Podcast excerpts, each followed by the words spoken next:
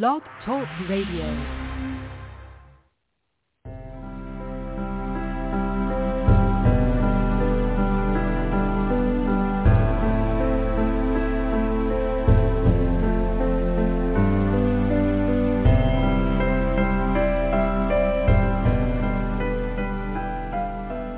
Welcome to Nightlight. Step away from the mainstream and gather around as we enlighten the world and our realities and travel this cosmic journey we call life. Join us as we share with you and provide that beacon that can guide us all to a better way. Explore with us as we examine a metaphysical montage of spiritual insights covering everything from the mundane to the magical, UFOs to unicorns, and everything in between. This is a time of awakening, of sharing and evolving, of spreading our wings and soaring on the cosmic breath of creation.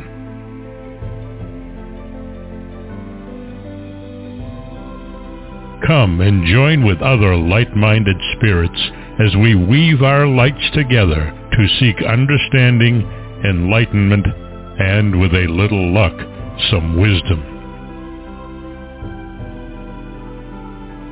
This is Nightlight, a reminder that you are never alone.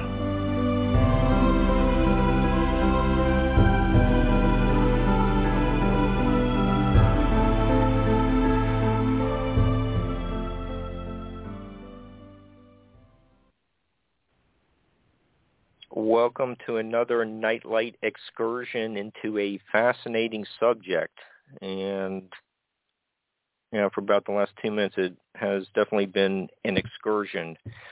Um, I bec- became aware of Brian Jay Jones's uh, biography of Washington Irving a few years ago when I uh, read an exuberant review in the Pittsburgh Post Gazette.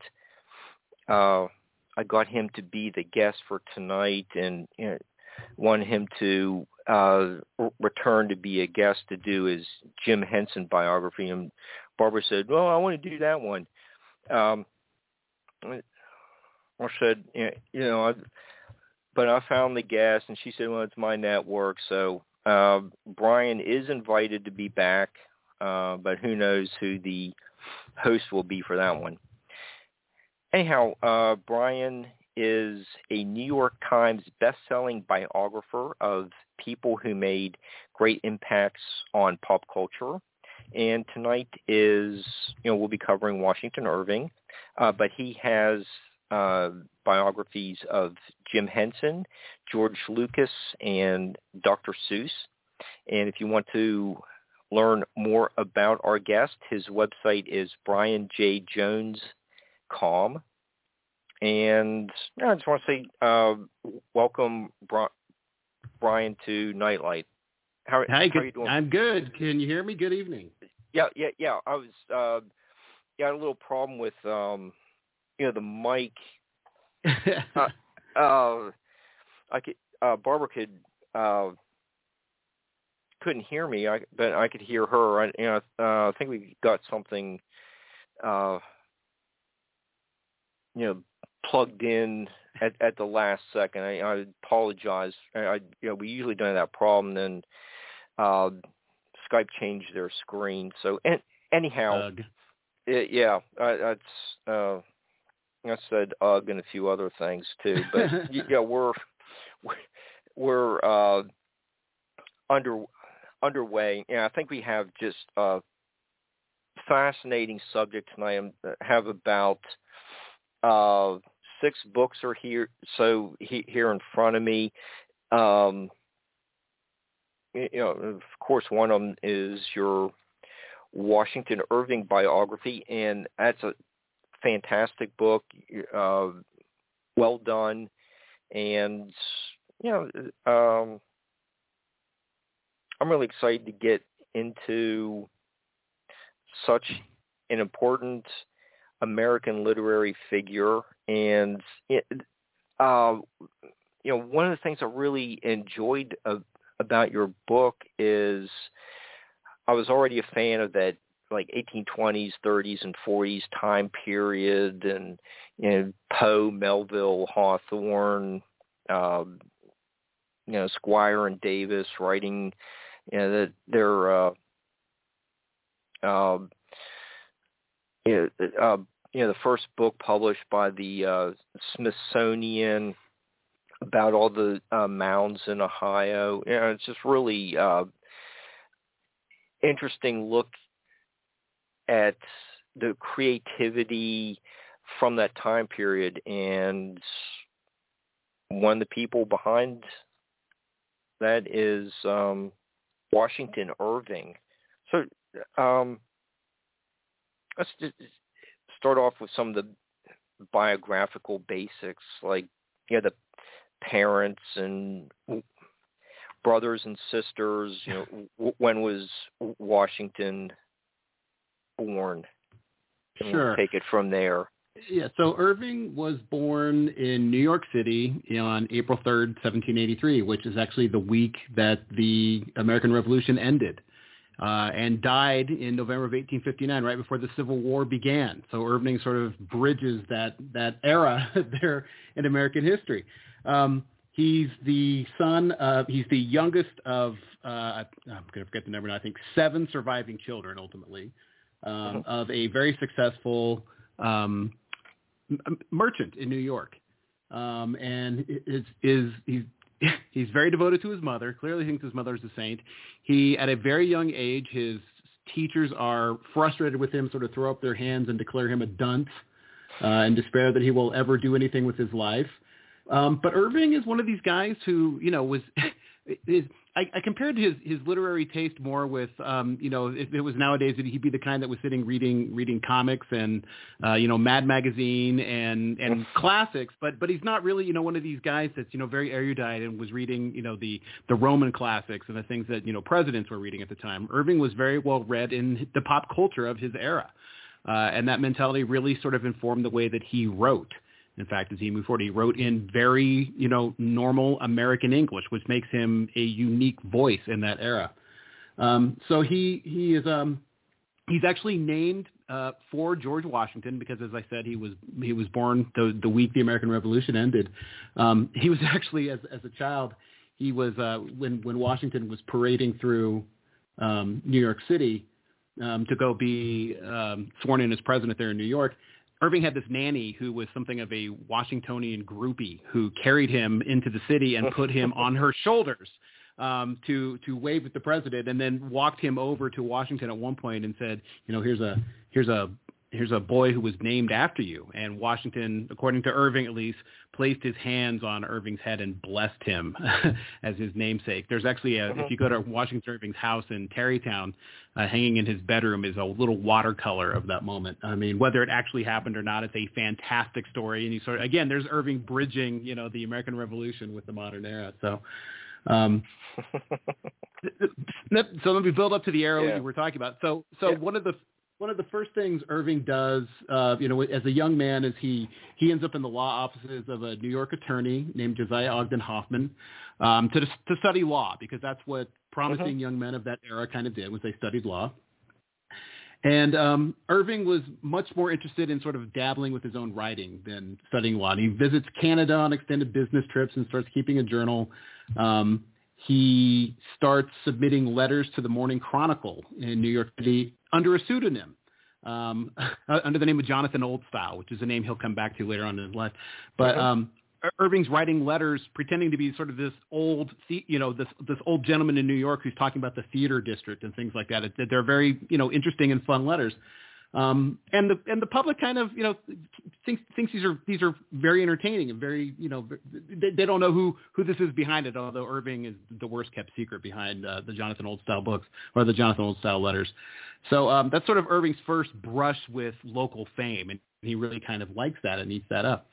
Um, probably the major thing that happens in his life around this time is in 1806 or so. Well, well, let's let's let's start with with 1807 um, he and a bunch of his young friends uh, Gouverneur Kemble, uh, Henry Brevoort, who's sort of a New York blue blood, James Kirk Paulding. They formed this group of, uh, you know, sort of artistic young men who called themselves the Lads of Kilkenny. And uh, Irving starts putting together this magazine with with uh, Paulding and his oldest brother William, who would eventually become a congressman, that they call Salmagundi. And it's sort of the equivalent of Mad Magazine in 1807. Like I said, Irving Irving was sort of raised on this pop culture, and like he creates something that's almost like The Onion or, or Mad Magazine, and and he's po- poking fun at New, at New York culture and New York styles and New York personalities. And it actually is successful even sort of beyond New York. It gets a little bit of notoriety. It goes about 20 issues. Irving, uh, it ends up they end up canceling it, bickering over over uh, you know over money with her publisher, which would be a theme throughout Irving's life as well. Right. Um, we'll, we'll get into that. But, Rush, and then the next the next big project he has, and this is one we can talk about a little more in depth because I think this this is a hugely important project in his life. Is um, he he writes a fictional, you know, what we would call nowadays a mockumentary, a fictional history of New York, uh-huh. um, and he he's writing at the same time he's sort of wooing the daughter of the judge he's working for, a young woman named Matilda Hoffman, who uh, dies of tuberculosis at age 17. And Irving, in, in his despair, goes whizzing up river, up the Hudson, and finishes the book in Kinderhook. And then he does something really, really brilliant. So uh, in the in the weeks leading up to the publication of this book, he's going to publish it in December of, of 18, uh, 1809 he starts putting fake ads in the newspapers in New York City, uh, saying, "I'm the proprietor of uh, a hotel here in New York City, and there was a guy in my room. So he looked sort of this, you know, demented old man. He didn't look like he was in his right mind, and he went staggering away from my hotel, and he didn't pay his bill." Um, and so uh, I'm, need, I'm trying to find this guy so he'll he'll pay his bill. Um, his name is Diedrich Knickerbocker, and he left behind this big book uh, that he was working on. And if he doesn't show up to, to pay his bill, I'm afraid I'm going to have to, you know, publish this book to get some sort of, you know, money back on this deal here. Uh, New York City is on fire with this. Like everybody's following this this story. They're hiring search parties to go find Diedrich Knickerbocker. Another letter Irving places about a week later says, "Oh, I I, I was on the stagecoach uh, heading north, and I saw him wandering by the side of the road." And you know, the, Irving's really got the got the public right where he wants them. And then finally, uh, on publication date, he says, "You know, all right, well, we're gonna we're gonna have to publish this book. Diedrich Knickerbocker did not show up to claim his book, so we are going to publish his book." And to huge interest, Irving publishes A History of New York by Diedrich Knickerbocker. Again, a, a fake history of New York. Um, but it really rockets Irving to fame. I still think to this day it's one of his finest moments. It's one of his funniest books. Um, he writes it as you know as a young man. He went back many years later when he was the most famous man in the world and sort of touched the book back up and took out a lot of the dirty jokes and uh, and you know some of the takedowns of President Jefferson at that time. Um, but that to me is like when Irving really starts to find his voice. And uh, Diedrich Knickerbocker, in fact, this is where uh, the New York Knicks get their name from. Diedrich Knickerbocker is the Nick in New York Knicks. To, to be a Knickerbocker became all thing meant to be all things New York. Um, so if you're a, a Knicks fan, you can thank Irving for helping give them their name. yeah, uh, that that story about the uh, putting the ads in the paper. Yeah, that, uh, that's some great uh, uh, pre-publicity. Uh, just, just really ingenious. Yeah, I mean, I mean that's that's 1809. that's viral marketing in 1809. That's, it's brilliant. Yeah, and okay, so in the history of New York, it that's where we uh, first encounter Rip Van Winkle and Sleepy Hollow. No, that comes along uh, much later. That, that uh, that's later. Okay. The, yeah, that comes along 18, 18, 19, and 20. But it, it's just more of a continuation of the uh, Sal Salmagundi uh, comedy. It, you know, he's just doing it on his own.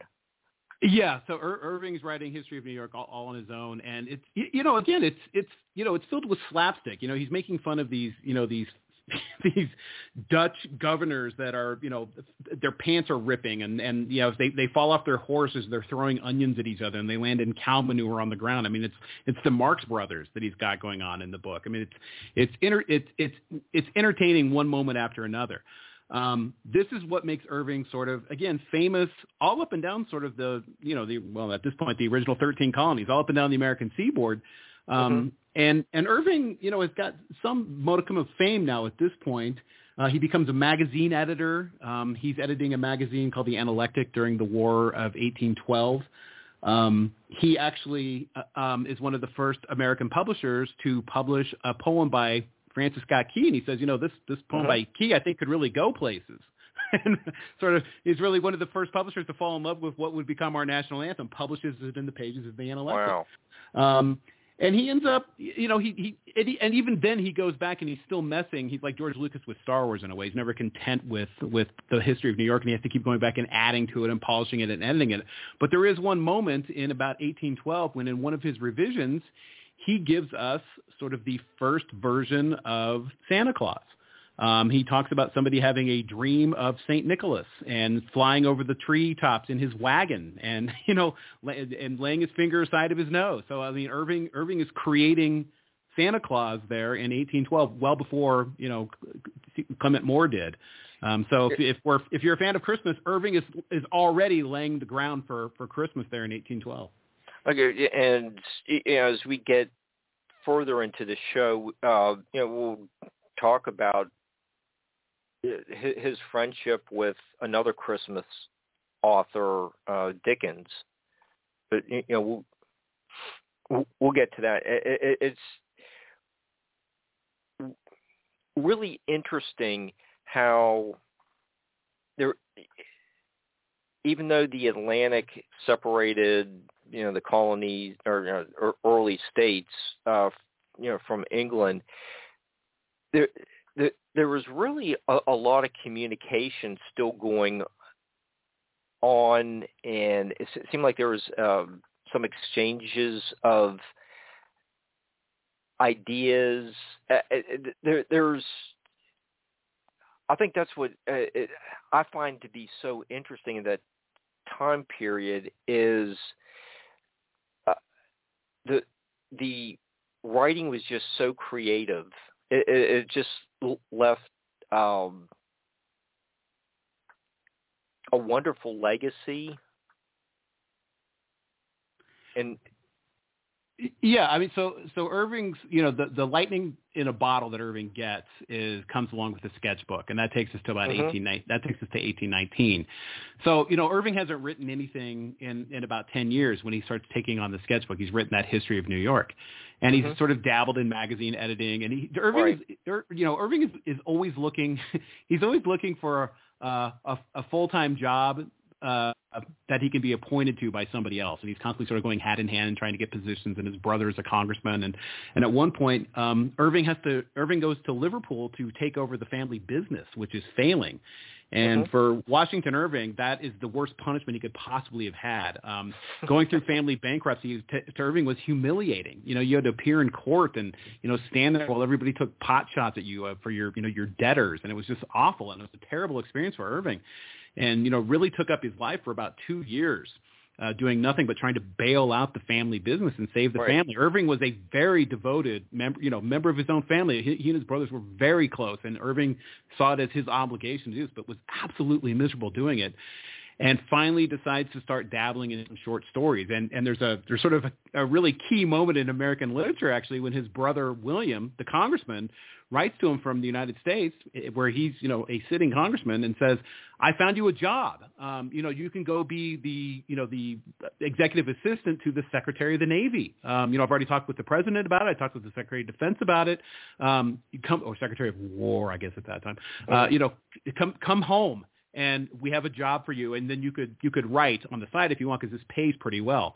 And Irving writes back to his brother and says, you know, I'm going to stay here in London and I'm going to I'm going to work on the stuff that I've already started dabbling with. It's it's sort of this all or nothing moment for him. It's a, it's a pivotal moment in American history. Had Irving gone home, uh, you know, we may not have ever had the sketchbook and we may not have had this career uh, out of Irving. Irving is the uh-huh. first American to sort of make his living uh, writing full time, and and that's a moment in that's a moment in history when it almost didn't happen. Um, but what Irving finally does is he starts writing short stories uh, that he eventually wants to publish uh, in in uh, something he calls the sketchbook. He has a heck of a time finding a publisher for this. It ends up being about 31 short stories, but he's writing them constantly throughout 1819 and 1820. And um, and Irving is actually self-publishing because this is what you do at the time, and is having a heck of a time finding a publisher. And he strikes up a friendship, and we'll talk a little bit more about this.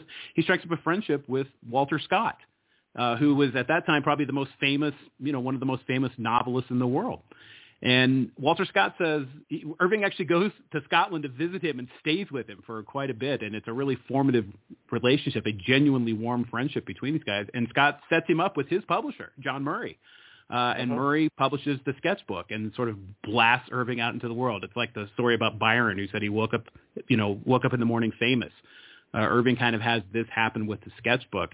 Um, and he does something else really important with this, and I'm, I know we'll also talk about this as well. Irving understood copyright law, which in the sense that there was no copyright law at this time.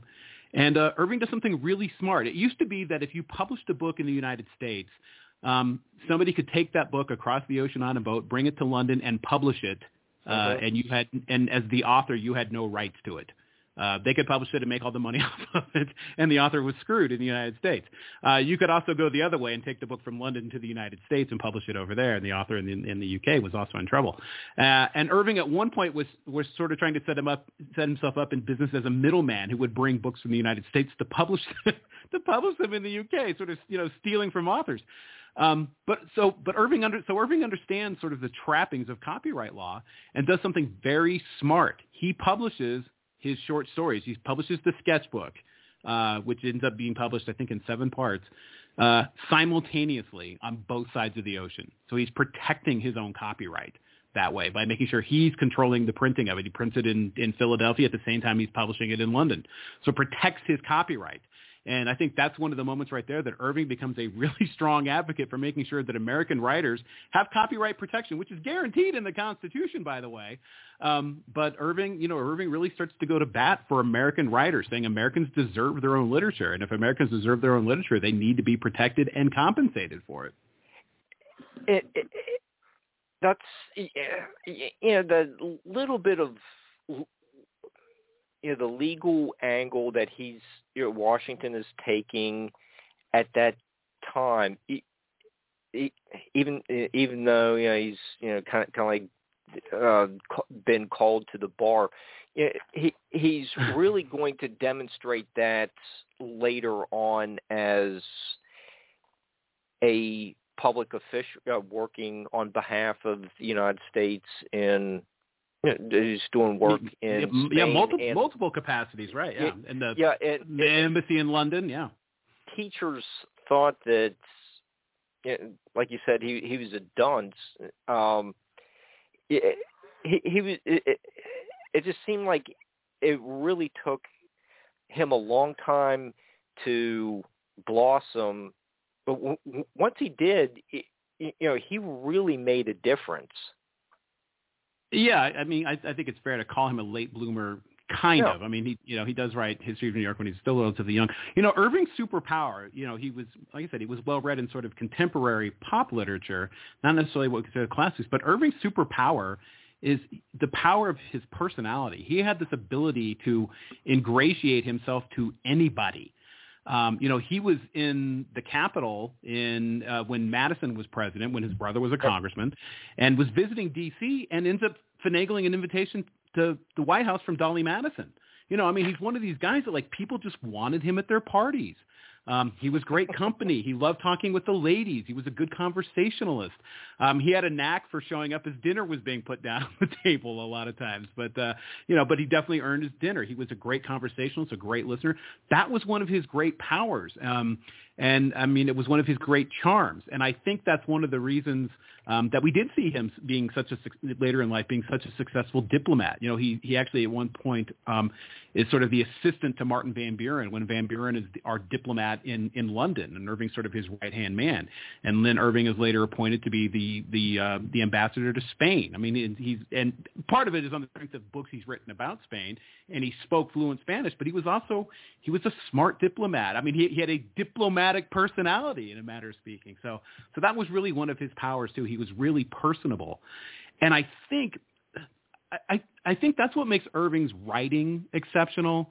And that was actually one of the things that I really fell in love with when I first got interested in writing about him.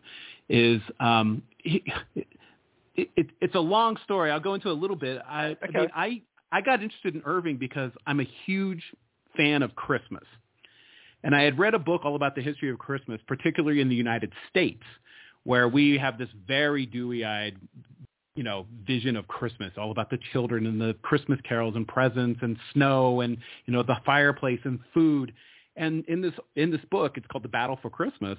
Uh, the guy points out, the historian points out, he goes, you know, that that never really existed um, because in the American colonies for a long time, Christmas was actually outlawed because people used it as an excuse to overeat and get drunk, and there were fights going on all the time and and there's still remnants of it that show up in a christmas carol like we wish you a merry christmas where people are like singing at somebody's door and they're saying now bring us some figgy pudding and we won't go until right. we get some and then and then they would drag you out of your house and beat you up um if you didn't bring them their figgy pudding so the governors were like we the, the governor said we've had it that's that's Christmas is outlaw.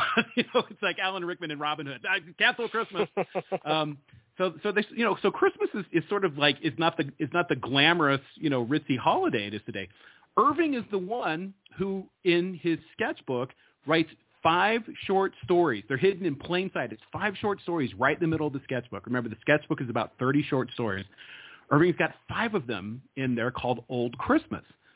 And in those stories, his narrator, um, Geoffrey Crayon, that's Irving's sort of persona. That's also his pen name. But uh, um, is is going back to um, is is visiting uh, Squire Bracebridge uh, for Christmas, and they pull up in the sleigh in front of Bracebridge Hall, and they proceed to go to the dinner table, and and everyone's having a great time, and there's a lot of food. And Irving writes about food like nobody else and there's a lot of you know there's children singing and there's presents and everyone's saying oh boy squire bracebridge i mean he is kicking it old school. This is the way christmas has always been celebrated even as irving kind of turns to the reader and says we we know this is all baloney right? Like squire bracebridge is out of his mind. Um, but you know and that's part of irving's joke. It was so beautifully explained. It was one of those you know irving was like this is a holiday tradition that enough people picked up on that and said, you know, that should be a holiday tradition. One of those readers who fell in love with that portrayal of holidays was Charles Dickens um, and carries that forward a little bit. So Irving is sort of, again, I already talked about him with St. Nicholas and Santa Claus, is sort of inventing um, the, the traditional Christmas by making it up and just telling us, no, this is the way Christmas is always sort of celebrated. He's making it all up, uh, which is really brilliant. So those those were the stories that I sort of rediscovered Irving by reading those short stories. And the other thing I really love about him, and this is when I talk about him being a great conversationalist, is uh, I was I, I picked him up ready for this to be like Nathaniel Hawthorne Puritan prose. And Irving is not like that at all. Irving speaks in a, Irving writes in this very conversational tone. Um, you know, there's not a lot there's not a lot of sort of obscure words in it or anything like that. And and every once in a while it sort of breaks the fourth wall. Like I said, you know, with Squire Bracebridge, he turns to the reader and he's like, Squire Squire Bracebridge is kind of nuts. Um, Irving's always letting the reader in on it. Uh, it's a voice that's really, really surprising, especially when you compare it to other books at the time. So that was where I really fell in love with him and his style was – was just that voice is so strong and so distinct, especially in the 19th century. Yeah, and yeah, I just wanted to uh, read something what you were saying about the fans he had and uh, how uh, much Dolley Madison found him to be a delight. You, you're right. Uh, to his surprise and delight, Irving and the First Lady had become friends. Um, Mrs. Madison admired the young man more for his social and dancing prowess than his writing, and Irving spoke of her fondly for the rest of his life. As for the president, while Mrs. Madison herself once noted that her husband would stand in the middle of the room with no one to talk to, Irving was impressed by the president's skills as an active listener, a most agreeable man in conversation. Yet, looking back, Irving wondered, what did he say? I came to, uh, I had talked entirely myself. The president, in fact, was also a fan the president pronounced me a promising young man, Irving reported, but that I talked too much. but it, it, yeah, it, it, it, you know, quotes like that from some of the, you know your major American figures, are, it just really gives you uh, an insight into. You know, it, it, it seemed like a, a you know r- really nice guy to be around, and um, he just gabs too much. Yeah, it's uh, yeah. I mean, that's not too bad. Well, it, he it does talk too much, and, I, and he talked too much probably his entire life. And I think at one point he talks about he sort of shakes his head sadly, sadly and I think he refers to medicine as a a withered apple John. I think even at one point. So um, a, a sharp observer of, of people. In fact, um, he's in uh he actually attends Aaron Burr's trial almost daily yep. when Burr's on trial.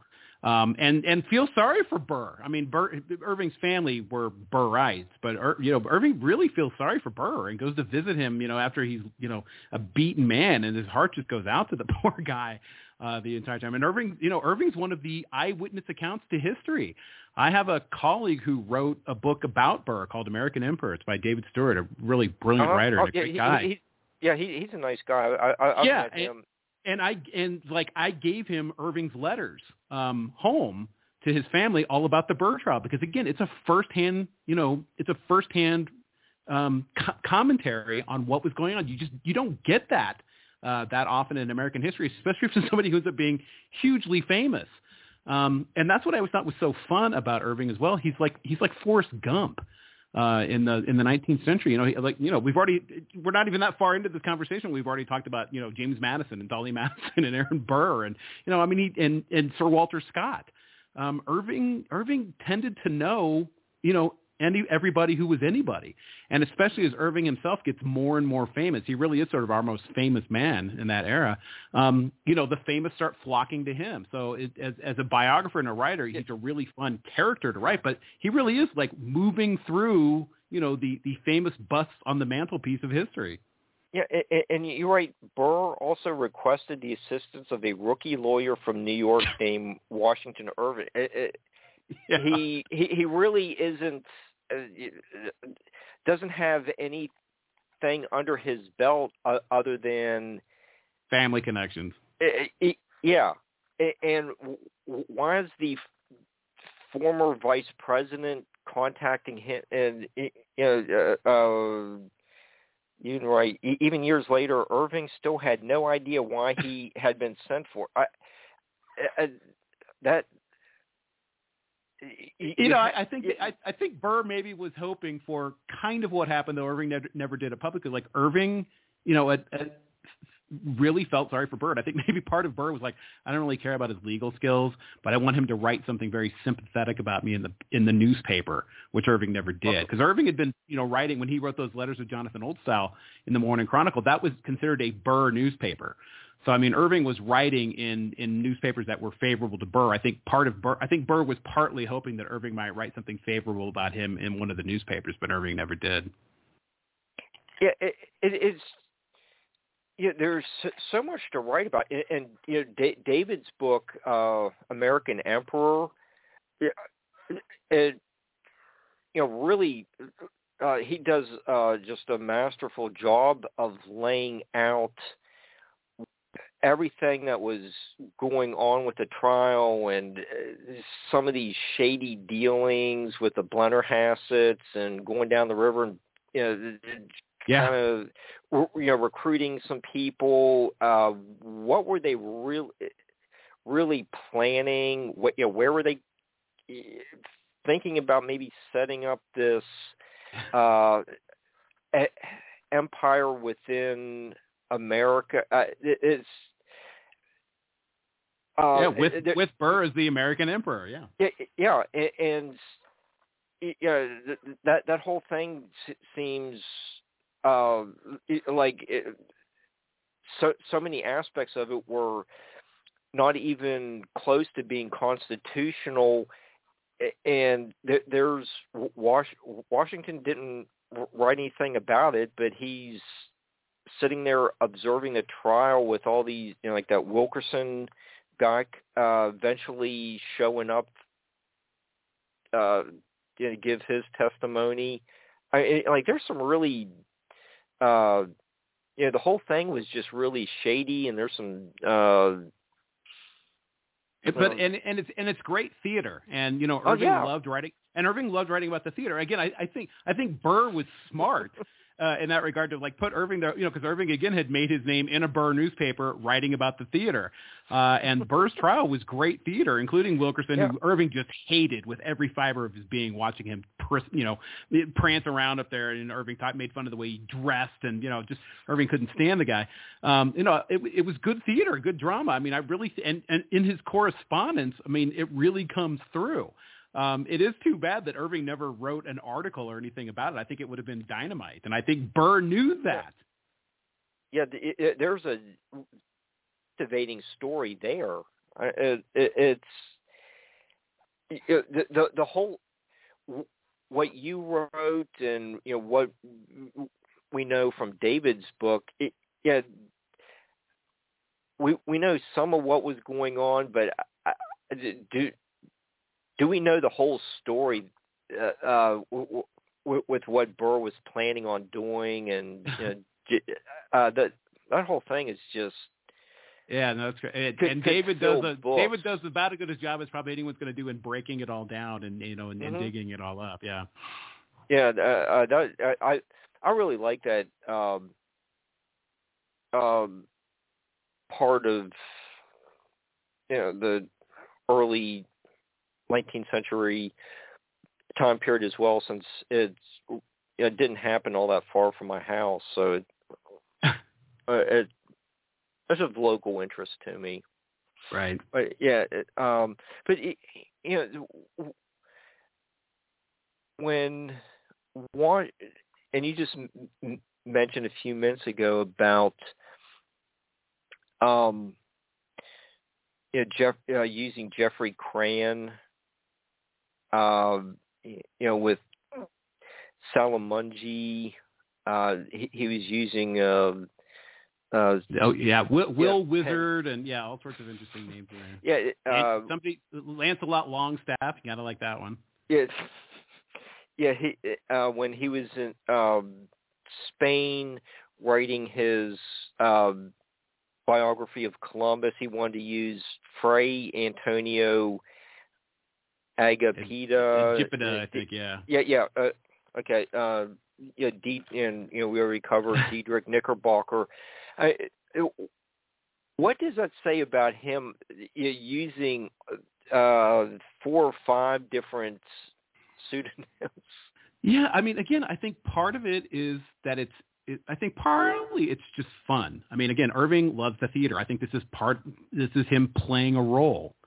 Um, you know, it lets him be somebody other. First of all, we should make it clear: Irving always made sure people knew it was him. he wasn't going to let some some fictional character get all the credit. Like he, it was the worst kept secret that he was all these different writers. Um, but I mean, I think it let him experiment with voice a little bit. I think he enjoyed pretending to be different personas. Um, you know, what's interesting to me is is so that history of New York that's written under the pseudonym of Diedrich Knickerbocker, I, I think again, as I said earlier, is Irving's purest. I think that's the voice that's probably closest if you sat in a in a bar and listened to Irving talk. Um, and when he's writing the sketchbook, for the most most of the time he's writing under the pseudonym of Geoffrey Crayon, which is why it's called the sketchbook of Geoffrey Crayon. But there are moments in the sketchbook when Irving stops and says, hang on a second, we found this story among the papers of Diedrich Knickerbocker, who we've established is leaving papers around all the time with stories in them, including a history of New York. Um, but he says, we found this story among the papers of Diedrich Knickerbocker. And that's one of those stories is Rip Van Winkle. Um, and all of a sudden, like this is the story that, that just rockets Irving to fame. And it, when Irving slips into that Knickerbocker persona, I think that's when he's really at his best, and he's doing it with with Rip Van Winkle, and he does it again um, for the the short story that it wasn't the last one back then, but it is now. The story that when when when they publish uh, the sketchbook nowadays, usually the first of the thirty some odd stories is Rip Van Winkle, and the exclamation point on the last of them is The Legend of Sleepy Hollow. That's another one that is Diedrich Knickerbocker. So it's, I mean, it's, it's, it's so interesting to me that like the two really memorable stories in there were the ones that were found among the papers of Diedrich Knickerbocker. When Irving's it got that cloak on, like all the pistons are really firing as a storyteller and as a writer, I think. it, and it, you know, since we have uh, touched on uh, being his involvement in writing on both sides of the Atlantic, and he, he was um, good friends with uh, Sir Walter Scott. You bring up um, that he he uh, was uh, in you know, kind of sounds like um, regular contact with Mary Shelley. You know, uh, you know th- this is what kind of like right around the time that she would uh, be uh, publishing what uh, Frankenstein. Um, I, I can't remember the time period. She she had only just recently become a widow. This is around 1825 or so. Yeah, okay, it's 1825 yeah. or so. So because uh, this is when he's in he's in France, and um and somebody smarter than I am will know when Frankenstein was published. I don't know, but um. She, she, you know, so she's the widow at that point, and she's very interested in Washington Irving. Um, she almost has like this schoolgirl crush on him, and she's she's asking one of his friends, um, John Howard Payne, who's sort of this sort of this sort of this rounder, um, to to bring her copies of Irving's letters so she can read his letters and look at his handwriting. Like this is the closest she can get to him right now. There's no, you know, there's no Instagram or anything. She can't see pictures of him, so she wants to at least see his handwriting, like pieces of paper he's touched and his handwriting, his signature. And she, you know, she looks at all these all this all this all these letters of Irving's, and she's, you know, really really, like I said, got this little crush on him, and she's making jokes to her friends about, you know, maybe them getting married someday, but their their courtship is going so slowly that you know it, they'll be as old as the dinosaurs by the time it actually happens. And it's, I mean, it's very cute. Um, and Irving's in, in in Paris at the time, and she's trying to correspond with him, and um, she gives a bunch of correspondence to Payne to then bring to Irving. And Irving reads through all this correspondence, never really says what's going on, uh, and in his private letters writes, um, read Mrs. Shelley's correspondence, went to bed. And that's it. That's all we ever get of that relationship. And it's one of those staggering moments in literature where you're like, this could have been like, you know, Kenneth Branagh and, and I can think of his wife, you know, like this power couple. At no, you're right. You know, uh, especially it would have been an international power couple, like the American writer and the English writer. I mean, it would have been fantastic. But Irving is just not interested. Irving had had uh, up to about 1823 been wooing another young woman. I think he was much more interested in her mother, actually, um, and that relationship had had hit the skids as well. So I am not sure Irving was in the mood for another relationship anyway. Um, but but that one that one is is just tantalizing and annoying in the sense that Irving just completely blows it off and never says another word about it yeah, the, uh, the same type of um, friendship with uh, Samuel Taylor Coleridge. It, you would think that their interest in, like, you know, just say, the Legend of Sleepy Hollow and you know the Rime of the Ancient Mariner are two really uh, great what, gothic uh, literary pieces, and they really, um, yeah, they met, but you know, it, it didn't seem like they were um, really didn't hit it off. Yeah, Ir- Irving kind of like runs into him at a party. I think that Murray, that his publisher Murray is hosting, and mm-hmm. is not not that impressed with him at all. Um, you know, and we we we don't know the whole story. Maybe he just you know wasn't that great of a conversationalist. That would have been enough to turn Irving off. I think. Um, yeah, Irving. You know, Ir- Irving's Irving's fascinating in, in in his in his taste and in, in who he warms to. You know, he actually he um he meets Edgar Allan Poe when Poe's a boy, I mean Poe's not Edgar Allan Poe at the time because uh, Irving meets with Poe's father, uh, who's coming to a meeting about business over in London and brings his son with him, Edgar Poe with him. Um, and then Irving finally meets, or doesn't actually meet him, but Poe writes a letter to Irving later. um, doing what we as writers do, which is like please blurb my book essentially. And um, Poe sends Irving two short stories. He sends him uh, House of Usher, and I think William Wilson is the Wilson. other. One. Okay. Yeah. And um, and Irving Irving just is just is almost baffled by this this House of Usher stuff. Like he says a couple, he says some nice things about William Wilson. I don't think he says anything that much about House of Usher. It's it's just Poe's already speaking a language um, that Irving just doesn't. Irving is still sort of connected to that older world, even as he's advancing the ball. Uh, you know, if, if Irving's gothic horror, if you will, Poe is psychological horror already, and Irving, you know, Irving can't quite make that leap. Um, um, you know, it, but promotes Poe. I mean, Irving is is is adamant in that Americans need American writers. And Poe, for his part, is grateful. Um, you know, tells his tells his publisher, you know, I, I tells his publisher essentially Irving blurred my book, which is what publishers want to hear. Um, but then he says, "Gosh, you know, Irving is just he's so overrated. I don't understand. You know, yeah, he went first. What good is that? I mean, that, that doesn't make him great. Uh, I don't think Poe really understood or appreciated that going first meant going it alone. Um, Irving didn't, you know, Irving had a Walter Scott, of course, to help him along, but like there were no American role models. Um, Irving's the first American to kind of start doing this and becoming a writer and figuring out, you know, copyright. How do you keep from getting screwed on copyright? And and you know, how do you how do you make sure your work is is you know edited the way you want to? Irving's doing that himself, and he's actually plant, planting book reviews at one point, having his friends write book reviews for him back in the United States. Um, Irving's figuring a lot of this out. He's creating the American you know, author, the American artistic personality for an author. And I don't think Poe really appreciated that. I mean, Poe was very interested in the work, of course, but I don't think really appreciated, you know, the fact that Poe, Irving went first meant he didn't.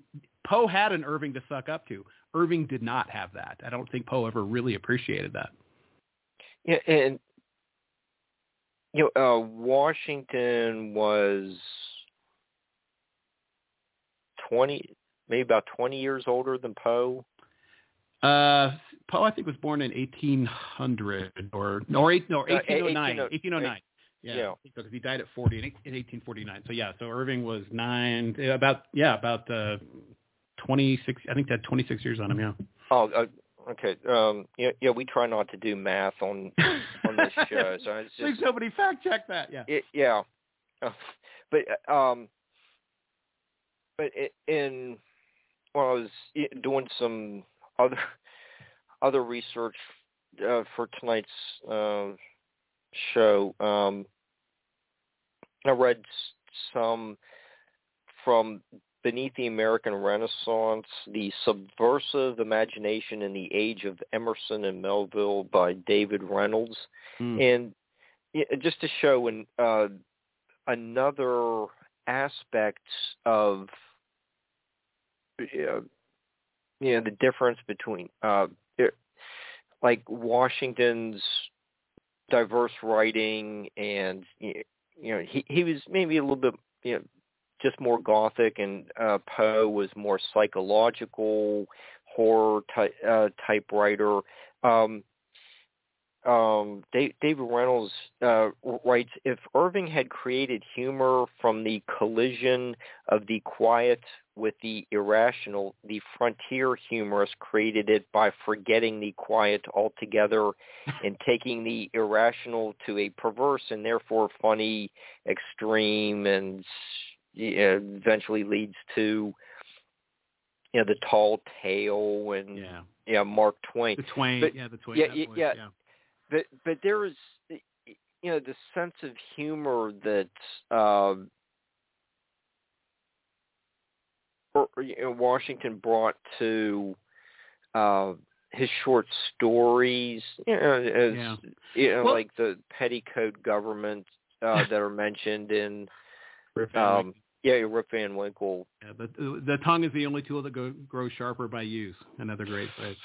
um, yeah, no, I, I, I think you're right. I mean, I think partly again, Irving Irving has that, you know, has one foot planted in sort of that old world, mm-hmm. but. Um, you know, so so he's not cutting loose the way sort of the next generation did, because I think he's st- he's still adhering to some of those norms. You know, the sort of that sort of erudite voice in a way. Um, even as he's advancing the ball, because again, Irving can't really help but be funny because I think from being a great conversationalist and sitting sitting in in you know in drawing rooms and having conversation and entertaining the ladies and then going with his male friends and getting drunk out by the river and you know I, I think Irving can't really help but be funny. There's no way it's not going to come through. So Irving is still balancing, you know, that that sort of slapstick sensibility, if you will, that he can sometimes have, uh, with sort of the old formal ways. And and you do see the evolution as the next generation comes along, and as you said, they sort of they sort of throw out, they sort of throw out uh-huh. the formality at that point, and are just running their mouths at that point. Um, Irving Irving didn't ever, Irving didn't quite get there um, because again he was he's sort of the bridge between the two of those. But I but I think part of it is Ir- Irving is funny and and I think that voice more than anything as I as I mentioned like just hearing him talking to you um, in in his stories. I mean that's I think that's really the the strength of his stories. It's, it is like sitting with somebody in a bar or in your living room or you know in a drawing room at that time telling you a story um, it's this very relaxed tone. Um, and it makes everything much more personable. And I, I think that's one of the reasons people loved his work. I mean, Irving, Irving got to the point where if he, you know, when he was renovating his house, if he needed money to renovate his house, he would write a book um, because he knew it would sell like gangbusters. And so he, at one point, he eventually gets accused of bookmaking, which was, I guess, certainly fair. But I mean, you know, he was he was the voice readers really wanted to hear. There's just something inherently entertaining about that sort of casual tone that we get out of Irving. One of one of the questions, uh, or you know, parts of your book that I really want to get into, since I just ha- happened to mention um, uh, later in that 19th century. Um, Twain leaves you know, his imprint on uh, humor, but um, when Washington was, you know, what high, high school age, you know, he's making some trips to the Hudson Valley and um yeah. you mention I'm trying to find it real fast. Um, and there were those old Dutch legends and local ghost stories. Uh, villagers spokers of these strange cries heard in the woods where the captured British spy John Andre had been hanged. And, and um, right, go, go, go over uh, page fifteen and you know, there's some references about you know, pi- you know uh, pirates, you know, pirate stories, yeah. and uh, you know more goblins and stuff like that. But um, right. it, it it it really seems like uh, you know you get uh, Washington Irving is related to the Hudson River and his uh, you know, retirement home, you know, would be along it. Terry. Uh, yeah, Tarrytown uh, or you know, Sunnyside would uh, be be right along the river where you know, had, had lots of childhood memories and Mark Twain in the Mississippi and D- Dickens and the Thames. Uh, you know, what is it about these like rivers that uh, appeal to some of these authors. It, it, if you think of the Mississippi, you know Huck Finn or Mark Twain, so, some something it, it, it really on you know, American and you know uh, uh, uh, British literature. You know, Scott wrote about what uh, the Tweed. Mm-hmm. Um, so, so yeah, it's just really interesting. Yeah, no, it, it, yeah, it's, it's a great point. I mean, yeah, you're, you're right. So Irving got sent up, got sent up river. That sounds terrible. Got got sent up up up river as as a child to escape uh, yellow fever in New York. I think twice, in fact, and stayed with his friend James Kirk Paulding up in that region, and was fascinated by in sort of that Tarrytown region and the Sleepy Hollow region. Um, was fascinated by by the Dutch and and how you know how they the way they talked and how they you know had these great big gigantic Bibles that you opened with you know that you had to unlock and had buckles on them. And you know he was he was so fascinated by by Dutch stories and the ghost stories he was hearing along the I mean I think part of the reason rivers are so significant is because they're carrying people and carrying information and carrying those histories. You know Irving loved even going all up up the Hudson further to the Catskills and that's where Rip Van Winkle is sort of born. Uh, it, the story of Rip Van Winkle takes place in the Catskills, and he comes down out of the mountains there, uh, up near Kinderhook, I think. So, um, you know, Irving is hearing a lot of these, you know, as, as he calls them, like, you know, the, the tales of the pirates, but the wives' tales, literally, like the stories that the wives are telling each other, and the ghost stories you tell to your kids to make them go, you know, come in at night and not stay out late.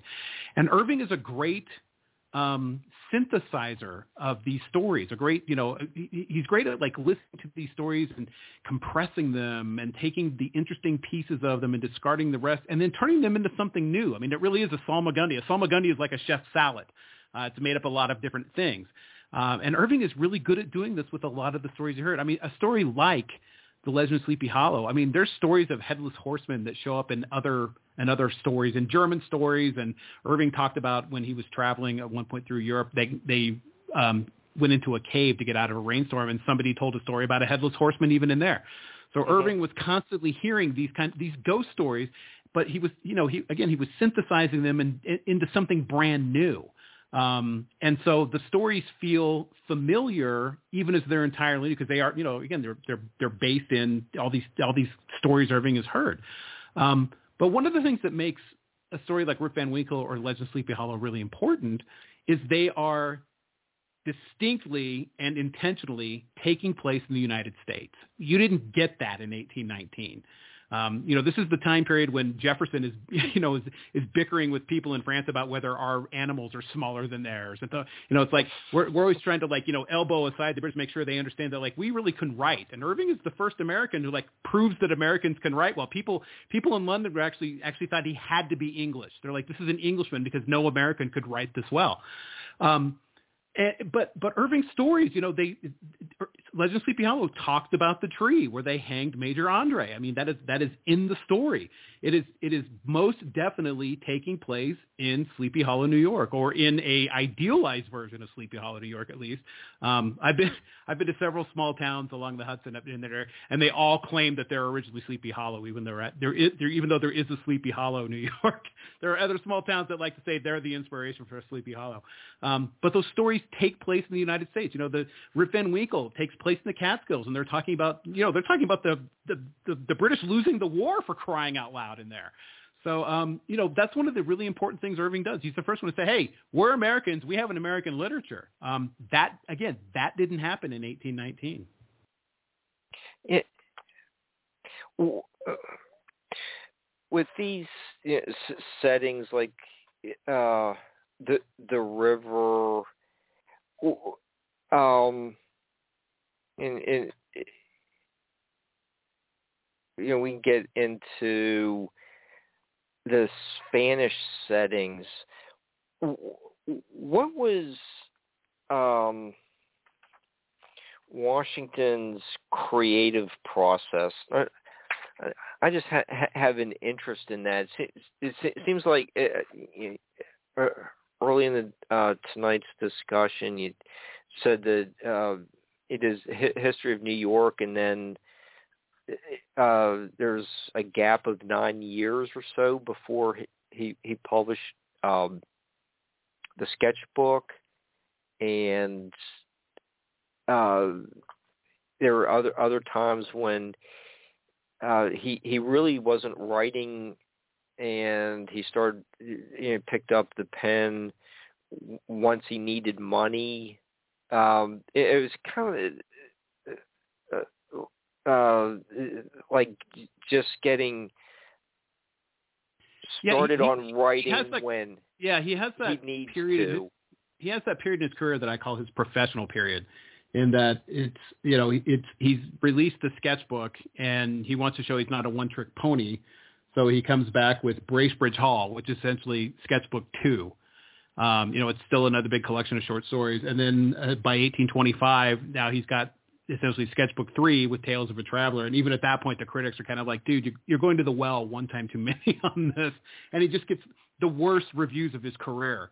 Um, and Irving always claimed that he never read his reviews, even as he read every word of them. Um, but that sort of like sends him spiraling a little bit. So that's when he heads to Spain. Uh, and that and that's where we start to get a little bit of a gap because what he starts to do in Spain is he starts to write nonfiction. Um, you know, he wants to he wants to write a biography of of Christopher Columbus. He wants to write stories of Spanish history. And uh, because he's the most famous man in the world, he sort of, you know, he gets an invitation from the minister to Spain, Alexander Hill Everett, who says, you know, why don't you just be an attaché to the American Legion here in Madrid, and you can, you know, you can you can get into the archives here in Spain. You know, there's no Americans coming, but you you can read Spanish, and so you've got access to these archives. So that's sort of the period he starts hunkering down. We, we, we got a little bit of a gap in his work at that point because he's he's determined to write nonfiction at that point. Yeah, and it, since we're uh, talking about uh, Spain now, there um, he was given a a big honor uh, by uh, the mayor where he could, you know, trying to look for the page um, to actually go into um, Alhambra Governor Don Francisco de la Serna offered Irving his own apartments in the Alhambra during his stay in the city. yeah. Or it, it and it, it's it, he, he was granted access to a uh, yeah, it's like almost like, it's almost like yeah, it's almost like if you gave somebody nowadays like permission to live in the U.S. Capitol for like two months or something. Yeah, um, and, and and they aren't even you know Spanish citizen, and Right. and, you know, know, the, and the mayor let him uh, in, in there to uh, do, do his studying for the uh, the Columbus. Columbus and, and Mhm. Gr- Grenada book. I, I Right. and, you know that really says something about what people uh, people in high places thought of Washington. Yeah, I mean, there's there's that power of his personality again. Um, and again, you know, membership has its privileges when you're hugely famous like he is at this point now. Um, you know, he's he's arguably one of the most famous men in the world. He's published internationally, and again, as Americans, we didn't have that. Irving's published in the United States. He's published in uh, in England. He's published in in France. I mean, he's, he's you know, there's translations of his work, which again doesn't really happen that much. So he's you know he's he's very he's very famous, but he's also very personable. Just a really nice guy. Um, and so it's not really a problem for them to give Irving free reign. Again, he gets he gets access to the Spanish archives. That they're you know they're, it's hard enough when you're when you're Spanish to get into those archives, much less American, and they give him sort of free you know free entry there uh, to take his notes on Columbus. And Irving is reading those documents in their original Spanish. You know, he's not he's not, not doing like a lot of us do where we go find the books that have the translations in it. Irving's reading it in its original Spanish, but has free and open access to the Alhambra, sleeping in the building. He's bathing in the fountains in there. He's strolling the halls, just having a great time. Um, you know, at that time, it's you know now it's a tourist destination. Um, back then, it, it wasn't. It was just, you know, it was, it was the fortress on the edge of town, and Irving lived up there and loved it. It was, you know, had a ball. was was very sad when he finally had to leave it. Yeah, um, you're right. Sitting on a hill above the city was its famous Alhambra, an ornate complex of Moorish buildings that included a citadel, palace, administrative quarters, and residences. Irving immediately approached uh, Don Francisco de, de la Serna, the governor of Alhambra, as well as the Archbishop of Granada to request complete access. Celebrity has its advantages. Open access was granted willingly. So there, and I, you know that, yeah, that must have, you know, you, you can read s- some of his um, sh- short stories that are um, set in Spain or uh, or somehow connected with his residence there. But yeah, that must have been uh, just something that would really jumpstart anyone with, with wanting to write poetry or you know, short story or so. Yeah, just really the layers of history there yeah, and, and it really inspires Irving to write what he would later sort of refer to as his Spanish sketchbook. Uh, a number of years later, he would write a book called Tales of the Alhambra. Um, and and it was a lot of the you know the Spanish history and the ghost stories and, and tales he had mm-hmm. heard while living and working in Spain. So yeah, so the the Alhambra really really inspired him, even as it didn't really show up in his work for a bit. But um, you know, again, at this point, this is when he's writing his Columbus book and his History of Grenada, and so he's, you know, he's doing a lot of the nonfiction work. He probably would have, he probably, he, he was there, I think, almost two years, um, and would have stayed a lot longer. But they, um, he gets a letter from um, the United States saying that you're you're now the secretary to the American legation in London, and he has to go running off to London to go work for the uh, ambassador in London, who's Martin Van Buren uh, a, a an old a New Yorker and a family friend. Uh, but that's the only thing I think that could have ever pulled him away from there was sort of this obligation to his family again, who had you know, sec- you know secured him that position. Well, and he was uh, you know friends with Martin Van Buren, who'd be uh, become president in a few years, and uh, also the, was uh, James Buchanan also in, in Europe at the same time? Did I just uh, I that I can't remember. And, oh, and actually, and actually, when Irving first gets called to London, it, Louis McLane is the is the ambassador at that time. But but that you know, it, it's shortly thereafter that that Van Buren gets hustled off to London as as uh, as you know the the cabinet is collapsing, uh, and he ends up picking up. The, but he's with Louis McLane, and he actually, I mean, he's he's a really good um, you know, secretary. He's really good at his job over there. Um, first of all, he's got a he's got a reputation, which sort of opens doors for him anyway. But he's also, again, a great. He's got great social skills, uh, probably even better than McLane does. And McLane really appreciated what he did. Um, you know, they. It, it, it, it was easy to go visit anybody you need. You could just say, "Yeah, the American minister's here, and he's brought Washington Irving with him." I mean, who's not going to open their door to that? Yeah, and uh, was it one of those deals was was with um, the, the, the settling of Oregon.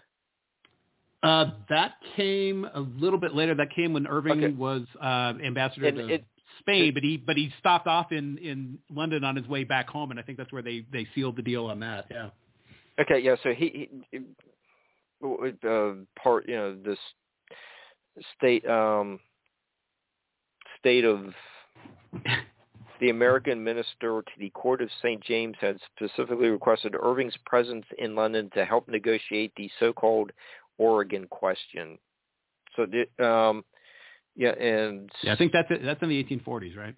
Yeah, I think so. Now, what actually one of my favorite moments from Irving's time with Van Buren is, you know, I mean, Van Buren doesn't get confirmed to be the minister in England. You know, it's like a big, you know, it's all politics. The U.S. Senate's mad at Jackson, and so they don't confirm Van Buren. And so, you know, Van Buren's kind of sulking around, and, and Irving, you know, Irving staying up all night with Van Buren and sort of consoling him, and and uh, and Irving is astute enough to recognize that that's a martyrdom that will take him far. And Irving actually writes in his journals I should not be surprised if this vote of the Senate goes far toward elevating him to the presidential chair. Uh, you know, oh. Irving's Irving's as astute a politician as any politician of the era, I think. Okay. And, and, oh, and I just note um, on the page prior to the Oregon question, what um, uh, Irving's recall was imminent. He had sent several dispatch dispatches to the new Secretary of State, James Buchanan, the fifth oh, Secretary, Ir- Ir- Irving served on. Uh, uh, okay, so he, uh, uh, Buchanan wasn't in uh, London, uh, London or Europe at the time, but you know he he would go on to uh, Irving it was you know kind of working with him there to, towards the end of uh, Washington's uh, career as, as a, an American ambassador. But um, uh, yeah, he, and probably and probably could have had that post for as long as he wanted. Ir- Irving thought his recall was imminent. It was not. Um, that's a job Irving could have had as long as he wanted. Because again, first of all, it's sort of like you see, you know, sort of like nowadays, everybody loves to appoint famous people to ambassadorships. Yeah. Um, but but Irving was really good at that job, and I think and and actually lasted through multiple presidents while he was there. Yep. I think you know he started off with Tyler, and I think Polk kept him there. Um, it, I, I think that job was his for as long as he wanted it, actually. Yeah, and, and it's really uh, it, amazing where uh, he he was family friends and working side by side with Martin Van Buren. Uh, obviously, there's uh, a, a short stint with James Buchanan, who would become president. Like you said, yeah, uh, Tyler and Polk. Uh, uh, what Jackson originally appointed him as um, the minister to Spain.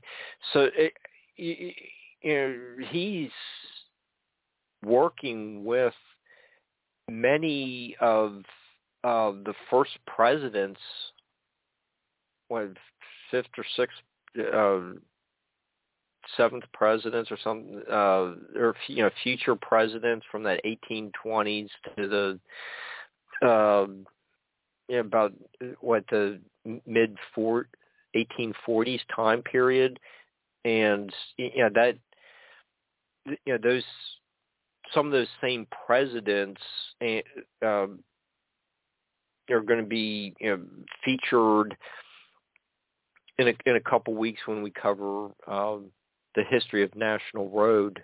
But mm. it, yeah, it's I don't think there was any direct connection between doing this show and ha- having Roger as a guest uh, in in a couple weeks. It, it, but it, it, it uh, but if people want to give me credit for it, that's uh, fine for the uh, you know action-packed uh, programming. But um, you know, it, it, you know, I think after the show in a couple weeks, it, it, people will see how you know America was really developing in in that time period. Uh, and you know Washington's working with all those uh, future presidents and minister or uh, Secretary of State and yeah, I mean, I mean, the, like the, the, Secretary of State who's receiving most of Irving's dispatches at that time is Daniel Webster you know, okay. who's who's getting dispatches from Spain that probably don't read like any other dispatches he's getting from his official ambassadors at the time. You know, this is this is an ambassador with a bestseller, um, and so I'm, I'm, I'm sure I'm sure Webster couldn't wait to open the latest dispatch from Spain um, coming in from Irving. But you know, but to your point, I mean, Irving is you know Irving is there at a formative time. Like he's you know he's keeping tabs on on Spain. He's watching, uh, you know, trade interests in Cuba. He's watching, you know, the Spanish debate the slave trade at a time when, you know, we were still, you know, we were still enmeshed in, in the slavery issue. So, um, you know, so Ir- Irving's Irving's there at an important time in our relationships in Europe, and he's kind of the right guy for the job. Um, and again, he's you know he's typical of Irving, and this this must have been great for Webster. Like Irving sending these almost like gossipy kind of dispatches back talking about, you know, Isabella, you know, Queen Isabella. He was fascinated with her, like watching and watching all the people swirling around her, trying to ingratiate themselves to her. And uh, and at one point, um, there's sort of this this uh, you know skirmish that breaks out again among warring factions there in Spain. And Irving suggests that uh, all the diplomatic corps, every ambassador, get in their in their coaches and form a human shield around the queen, which is an which is an insane idea, but like that's how devoted to the cause Irving could be. Um, but Irving's got the got the house in Spain that like that everybody wants to go to. He's got the best parties. He's got the best conversation. He's he's the one that sort of I mean he's doing the job you want your minister to Spain to be doing. He's he's got his ear to the ground. Everybody's coming to him um, with information and gossip and things, whether they mean to or not, because his is the place to be. You want to people want to hang out with Washington Irving. Okay, and um, while we're still talking about his um, 17-year residence in Europe. Um, he um, was wasn't that the time when he he was in London and he helped uh, to get Melville his first uh, publishing. Yeah, first he type he yeah. uh, published in, in Europe or ha- had his first uh, publisher read it, uh, the, the manuscript. Yeah, he they they didn't meet. Uh, he didn't meet Herman Melville. He met he met Gansevoort, his um, brother, who yeah. was yeah, who his brother, who was sort of acting as his agent, and Irving introduced him to to his own publisher, to John Murray, um, and and I think you know, I think the rest is history on that part. So it it was you know it was something similar to what happened with him with Walter Scott. Walter Scott said, "Let me introduce you to my publisher, John Murray.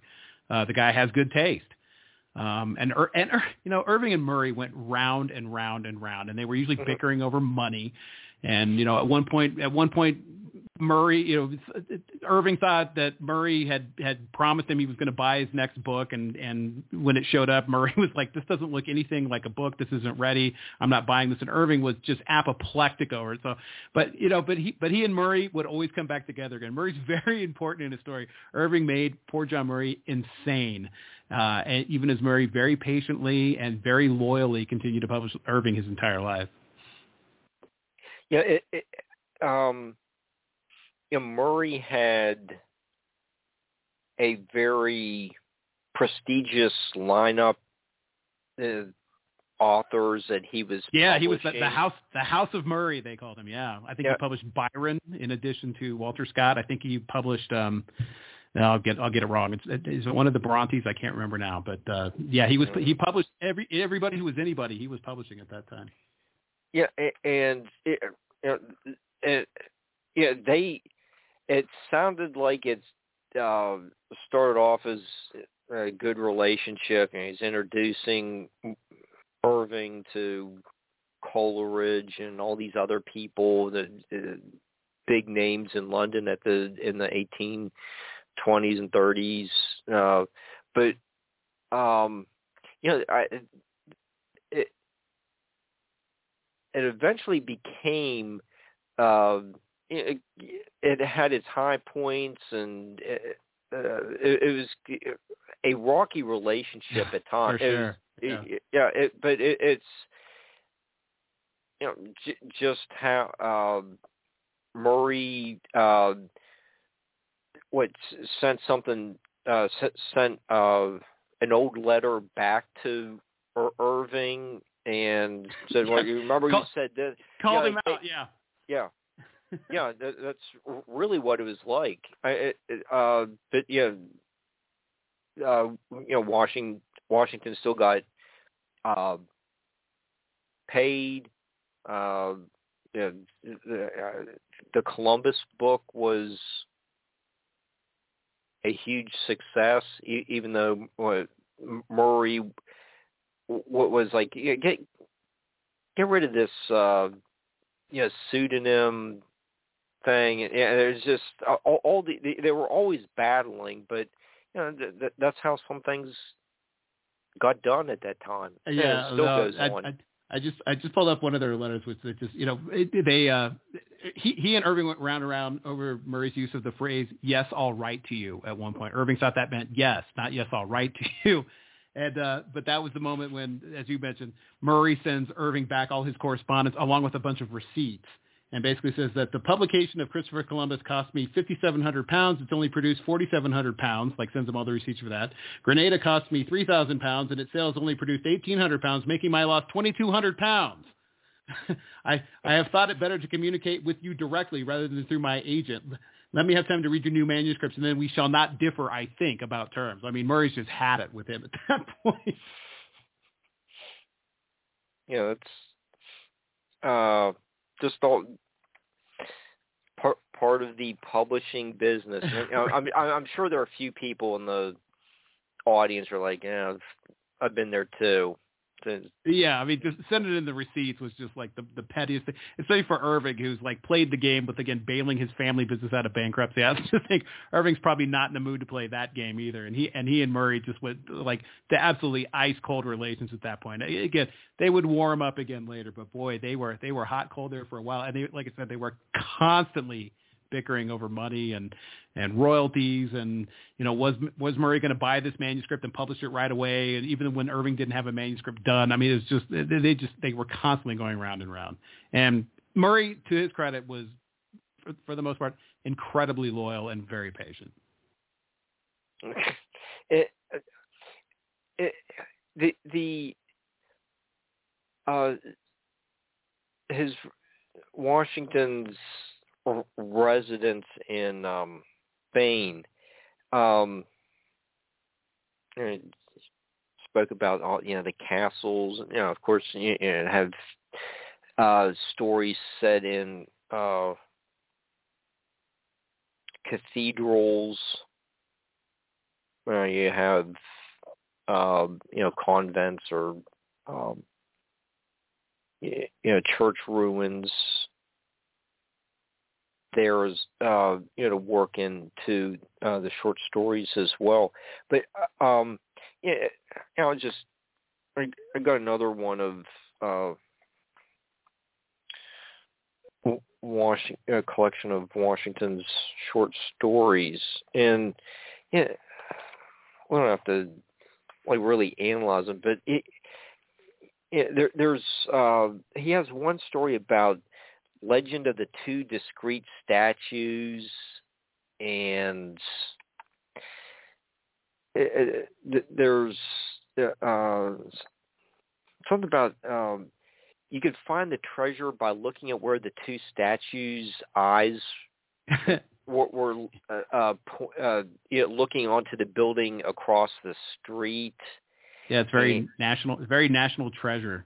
Yeah, I, and then you get an, an uh, the other story. Uh, story, um, oh, Legend of the Arabian Astrologer and the chess pieces come to life. It, it, it, you know, you can. Uh, the, the book I'm reading is uh, in the Legend of Sleepy Hollow, Rip Van Winkle, and other Gothic tales. Mm-hmm. Um, it, there, you know, Legend of Sleepy Hollow would um, be be considered a, a gothic story, but it, it, these two Spanish uh, stories that I'm bringing up you know, that he wrote in the 1830s, that um, you know, those really seem like fantasy uh, fantasy type pieces. Um, you know, if you wanted to work in the national treasure type uh, uh, uh, as a modern example, yeah, yeah, I think that would uh, probably fit. It, it, yeah. There's something. Uh, uh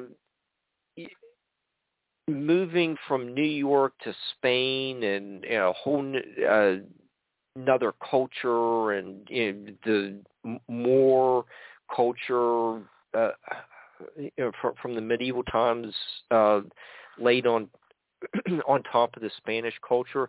It it it just seems like it it gave him a lot of uh, directions to take.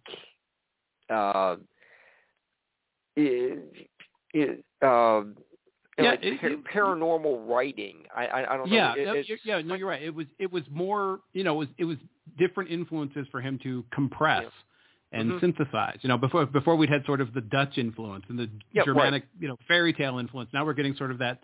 We're getting more of the Spanish influence, and I think that is where you start to see the, you know, the it, it's not necessarily Spanish, but you start to see the a little bit more of the mystical creeping into it. Arabian what? Nights, that sort of an influence yeah. creeping in. You and I were we'll we'll pull back the curtain. You and I were talking offline at one point, and we were comparing Irving kind of to Richard Matheson uh, and the stuff he would write for the Twilight Zone in a way. I mean, it's mm-hmm. stuff that's like supernatural, kind of, um, but you know, it's it's it's it's almost it you know. Own, it has Yeah, its own it- category. Yeah, Yeah, it's it's like I, I always talk about Legend of Sleepy Hollow. People, you know, people say it's gothic, and I'll say, well, it's it's Scooby Doo uh, more than anything else. You know, it's like and it- you get to the end of that, and Irving's got like a Scooby Doo ending. You know, it's like you you get you get to choose the ending you want. You can have the gothic horror ending, you can have the silly ending, you can have the Scooby Doo ending. Irving's sort of sort of doing choose your own adventure at the end of that one, but it's it's more of a Scooby Doo ending with that, where the you know they they pull the top the head off the horseman, and it's Brom Bones. You know, and he would have gotten away with it if it wasn't for you kids.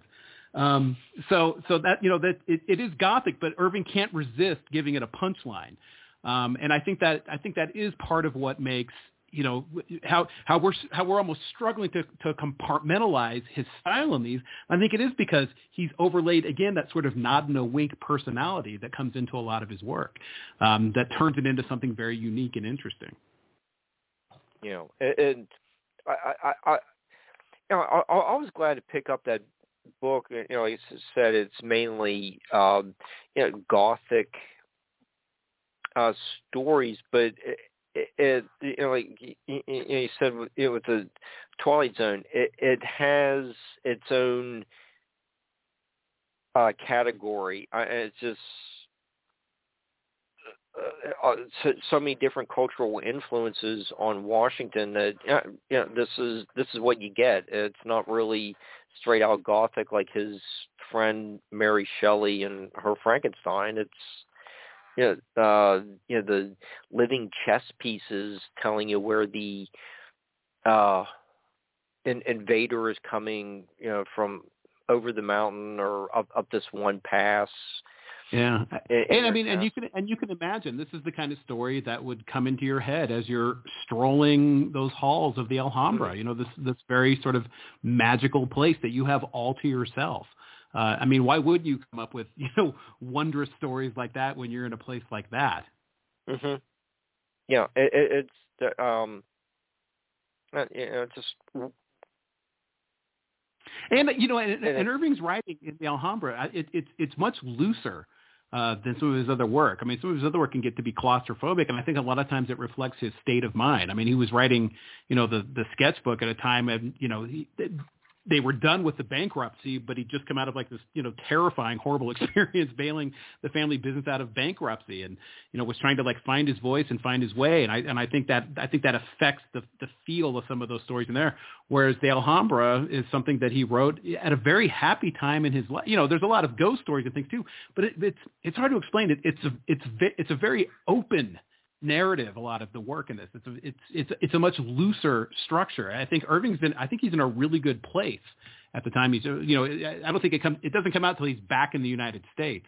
Um, but the inspiration for that i think he was in a good place at that time.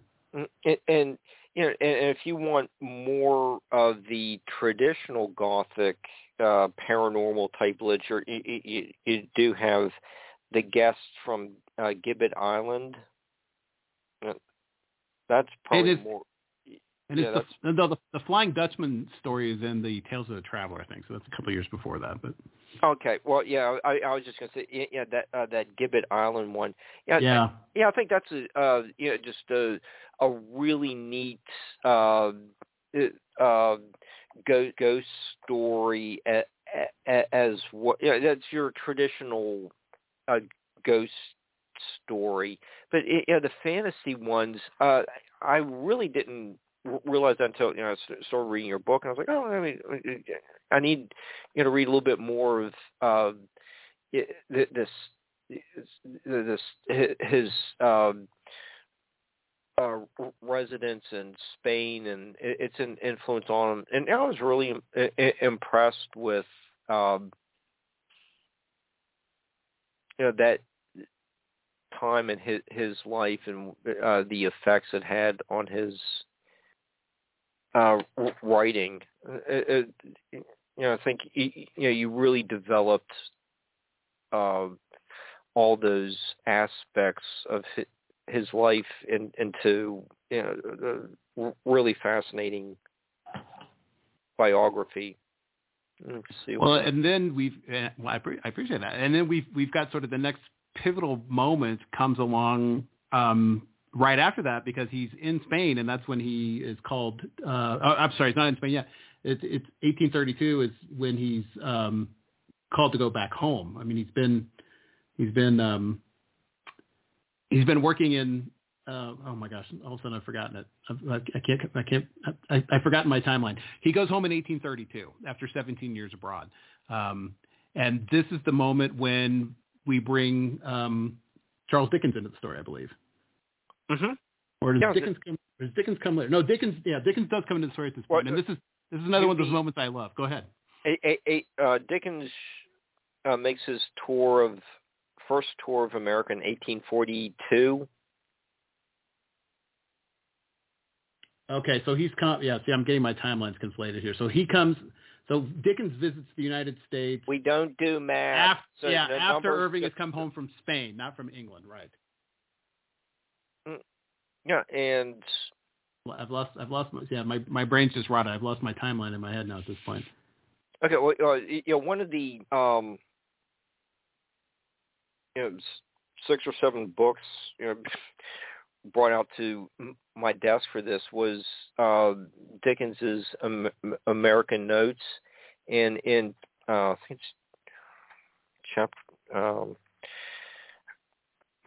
towards the end of chapter eight, uh, Dickens does talk about uh, that these visitors too, whatever their station, were not without some refinement of taste and appreciation of intellectual gifts and gratitude to those men who, by the peaceful exercise of great abilities, shed new charms and associations upon the homes of their countrymen and elevate their character in other lands, was most earnestly testified by their reception of Washington Irving, my dear friend who had recently been appointed minister at the court of Spain and who was among them that night.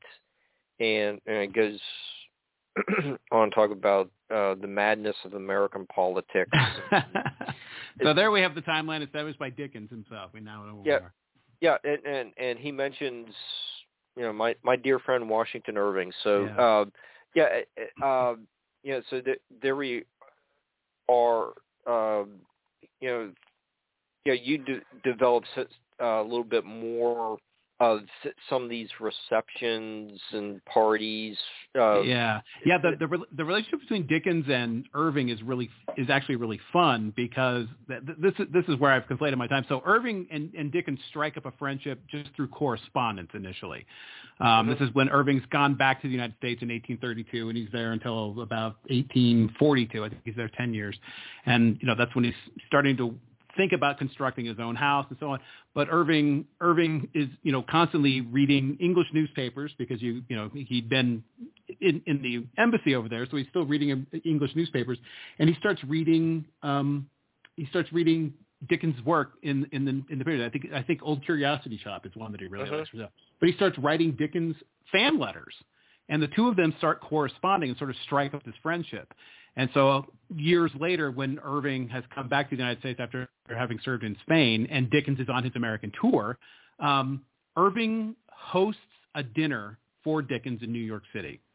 Um, and this was going to involve Irving making a public speech, um, which is something Irving absolutely dreaded. This is how highly he thought of Dickens, though, and that he was willing to stand up and make a speech in Dickens' favor um, because he admired Charles Dickens so much.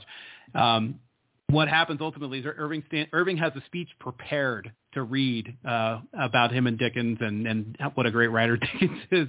And when Irving stands up, he leaves his speech folded up under his plate and absolutely chokes and can't deliver the speech and sits down completely heartbroken. And Dickens, the consummate pro, stands up and just bails him out with just this magnanimous, gorgeous speech about, you know, I came over here to see the, you know, the, the most famous man in America, and there he sits. You know, he's just constantly all about how great Washington Irving is and what a great friend he is. Just a really wonderful moment between these two. Um, but the other really cool thing that happens when Dickens is visiting is Irving invites him to come stay um, with his stay at his home that he's building in Tarrytown, New York. That Irving is called Sunnyside, constantly under construction. Irving's constantly pulling, pulling, building, pulling stuff down and building stuff back up. But has Dickens come out there and stay with him, and Irving is staying at the house at that time with his brother Ebenezer. And this is years before A Christmas Carol is written, and Dickens is a big fan of those Irving Christmas stories we talked about a little earlier. In fact, tells Irving one point how he carried, you know, the sketchbook around with him, and even carried around the history of New York until the, you know, the pages fell out of it. So Irving, so Dickens is a fan from way back and knows those Christmas stories very well. Uh, so I think Irving uh, shaped and influenced in some form. I don't think we want to overstate it, but like definitely had an influence on Dickens and the writing of A Christmas Carol. Okay. Well, you know, uh, Ebenezer is a giveaway there in the time period too, with you know, 1842 and what by the uh, Christmas later that year, um, the Christmas Carol came out. I, I can't remember the year of a Christmas Carol, but yeah, was, this was this was pre Christmas Carol when he was with Irving, with, with Washington and Ebenezer Irving.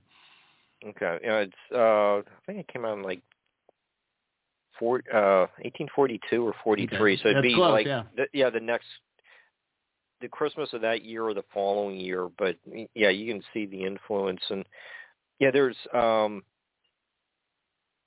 um it it was also at those um let me just um so in another book I had um the, the Raven the the Raven and the Whale by Perry Miller. Yeah, that uh, that talks about the dinner for Dickens at the City Hotel on February 18th, 1842 and um um I guess one of the things that was said in that dis- discussion um, that that uh, Washington didn't bring up, but uh, Perry says, "What, sir?" He cried across the unheating room to Irving in the speaker's chair, with Dickens st- straining to hear. Is the present condition of the field of letters in America? Cornelius answered that it is anarchy because America is sown broadcast with foreign publications. He did not expect a copyright law automatically to produce American geniuses, but he protested the fraud practice not so much on pirated and unremunerated Englishmen as upon the as upon the native youth who would like to add something to the happiness, something to the renown of their country. So, uh, um, sounds like you know you're, uh, you know, had gussing the copyright or earlier in the day, or that was part of the uh, discussion at the uh, dinner and the American youth um, were you know it need to be protected too, and I think you brought that up. Yeah, I mean, this, this towards this the beginning. Back, yeah, this gets back to Irving's, you know, strong belief in that Americans uh, were entitled to, deserved their own literature. And if you want, but as he constantly reminded people, if you want American writers, you have to pay American writers, and you also have to protect their copyrights. And so Irving was constantly striving to, um, you know, to protect American copyright, to, to help figure out legislatively um, how that could be done. And he was lobbying for most of his life. I don't, I don't believe in his lifetime anything significant happened. I think it happened shortly after he died, but it certainly would have been something they would have been discussing even at the Dickens dinner. Um, but didn't get it in his lifetime. But that was that was one of the you know Irving was adamant American literature for Americans. Um, that was us making our way into the world. And Irving, as I mentioned earlier, had proven that Americans could write. Darn it, they'd arrived on the world stage. You know, we had a culture, and our short stories were going to take place in the United States, and they were going to have a distinctive voice, and they weren't beholden to, uh, you know, to, to the to the British, um, you know, standards of writing or you know some self-imposed restrictions on on the quality of art and the quality of voice or anything like that. So, I mean, it, you know, it was it was an American Revolution of letters in a sense as well, and Irving was sort of leading the way, whether he wanted to or not. But he was, you know, again, the, he was he was the one who went first, and the first guy through the doors, sometimes the guy that takes the bullets. And I think Irving took the bullets going through the door first on that. Again, you had somebody like Poe, who who crapped on him, um, even as even as Irving was fighting hard for Poe's right to publish. So. Um, so Irving, Irving was always, I think his heart was always in the right place on it. Didn't didn't achieve the legislative victories on it in his lifetime, um, but was constantly knocking on the door.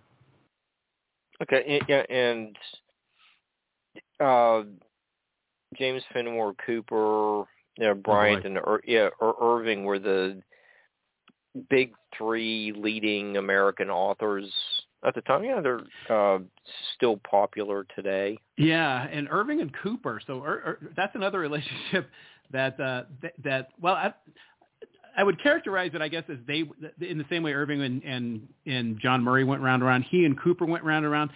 Really, it was Cooper who went round around. Irving not so much. Um, Ir- Irving really helped Cooper. He, that was another American writer that he helped get his first book published with uh, with Murray, I believe, again.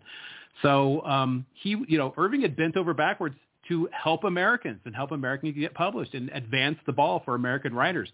Cooper never really uh, I think sort of like in, in the same sense Poe didn't either. I don't, I don't think Cooper ever really truly appreciated that. Um, mostly Cooper got very, got very jealous of Irving's money, or at least how much money he perceived Irving was making. Irving never really made a lot of money, partly because he was bad with investments. Another problem was he had a brother who spent all of his money. Um, Irving did okay. He built a very nice house with it. Um, but you know, Irving was one of the reasons he took the, the job as ambassador to Spain was because he needed the regular salary. But you know, Cooper was always counting other people's money um, and was constantly counting Irving's money. And you know, at one point, John Jacob Astor dies, the one of the richest men in the world, who's a friend of, of Irving's and actually makes Irving the executor of his will. Um, you know, uh-huh. Irving Irving's got just enough law in him, I guess, that that that uh, that Astor was comfortable doing that. And and you know, Irving had written about Astor in, in his book a story about about Oregon. But anyway, um, the the person who was the most upset about that was John Jacob. Uh, I'm sorry, was James Fenimore Cooper, who was convinced that Irving had just made a ton of money off of off of this deal. Uh, again, was constantly counting everybody's money. Uh, the irony behind it, I guess, is that um, Cooper died before Irving did, and Irving presided over Cooper's funeral service. Ir- Irving had the last word, I guess. But yeah, anyway, it, it was one of those fights that it was a one-sided fight. Cooper was always Cooper was always really tightly wound uh, on this. I don't think Irving really really ever got all that upset about it. But boy, Cooper could really get furious. But you know, counting Irving's money was what really set Cooper off. Okay, and, and uh, yeah, I, I was had a note to you know t- tie in that uh, Irving's law degree did pay off, and it is. Uh, you may have seen some of it as being a diplomat. You know, may have learned a few things, but you know he he did uh, uh, become John Jacob Astor's uh, executor. So you know, he he he did put his legal training to work yeah, and there's if if you visit his home, his Sunnyside home there in Tarrytown, they'll tell you a, a really funny story uh, about him putting his legal skills to work as well, um, as he's building his house there on the banks of the Hudson, and it's it's a beautiful house, and it has this beautiful view of the river, and he had trees planted, and then he was cutting down trees in other places to make sure he had this beautiful unencumbered view of the river, and then the railroad went right. through the middle of it. Uh, and and that's the point at which Irving apparently like you know kicked into lawyer high gear and went down and started like filing all the paperwork to try to bog it down and slow it down and stop it if he could. It didn't end up being successful, but Irving knew the legal traps to run and ran those traps for years trying to stop the railroad. Did not win that one, so maybe his legal skills you know didn't pay off in that one, but he knew enough to try to slow the process down. And if okay. you take the if you take the train up the Hudson River towards you know like uh, uh, towards Albany uh, mm-hmm. You have to look, you have to, or if you blink, you'll miss it. But you can actually still see his house from the train. okay, you know, we're, gonna have to do a field trip up up there, nightlight field trip. But um, yeah, and uh, um, hopefully, you know, we have I don't know, probably about 15 minutes left, and you know, we'll, get the archive to you tomorrow, and you know, Bar- Barbara will do her thing and get get it posted tomorrow afternoon. Uh, hopefully, uh, you, you'll be able to get this uh, to Booger. Um, yeah, yeah. I, want to I want to give a shout out to Curtis Armstrong, uh, who we all, if you're a Gen Xer like me, you remember him from things like uh, Better Off Dead, uh, Booger and Revenge of the Nerds, probably the thing we know him best for, and Risky Business. Uh, he was the one who talked about being chased by Guido the Killer Pimp. Um, Curtis is a is a devotee of the works of Washington Irving. He's also a huge fan of Sherlock Holmes, for example. Just a really well-read, really interesting guy um, who I, I think will uh, love to listen to this conversation. So, Curtis, if you're listening, how's it going? We're glad to have you. Yeah, I, I I, I I I was so thrilled that you, you told me that um, you know you uh, get get the archive to him, or you know hopefully he's listening live, and uh, yeah, that he he was so, such a big part of my youth uh, gr- growing up with airplane and Caddyshack, Vacation, Sixteen Candles, and you know, I want my two dollars from Better Off Dead and know, the hit, hit, Curtis's immortal line, Master. Yeah, that that that's about my life. You know, look, looking for someone to teach you how to burp uh, really loudly. and I can I can highly recommend his memoir to everybody too. And if you get the audiobook, he reads it. So uh, there's a free plug for you. Watching some some of his, his videos.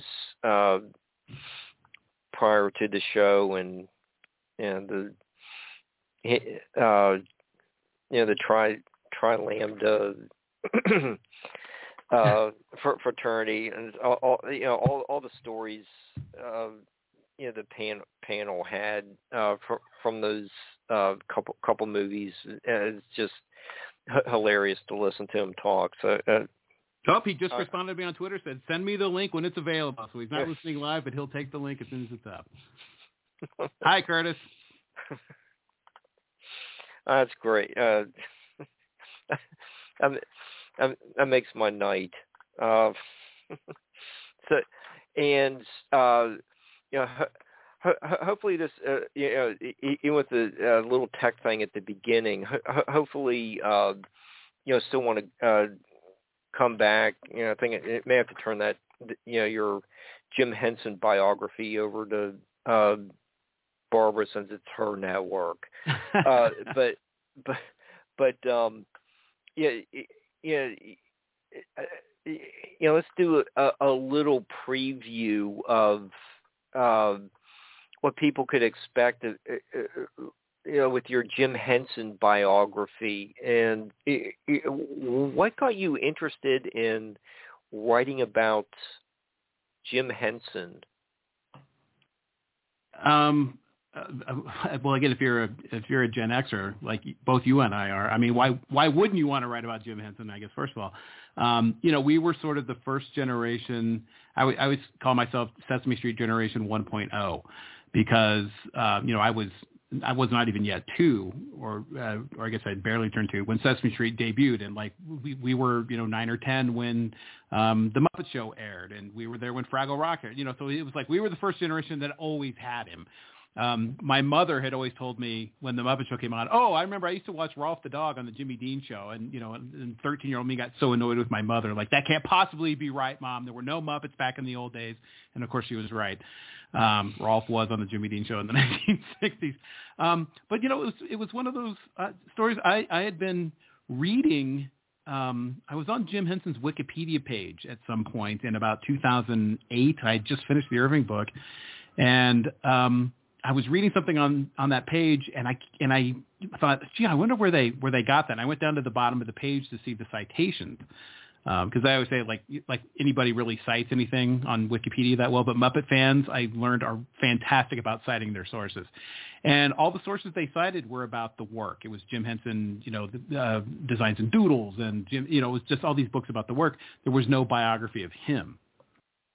And at that point, he'd been he'd been dead, you know, almost 20 years. And I just thought, well, gee, that's really that's really fascinating. I wonder why there's no biography of him.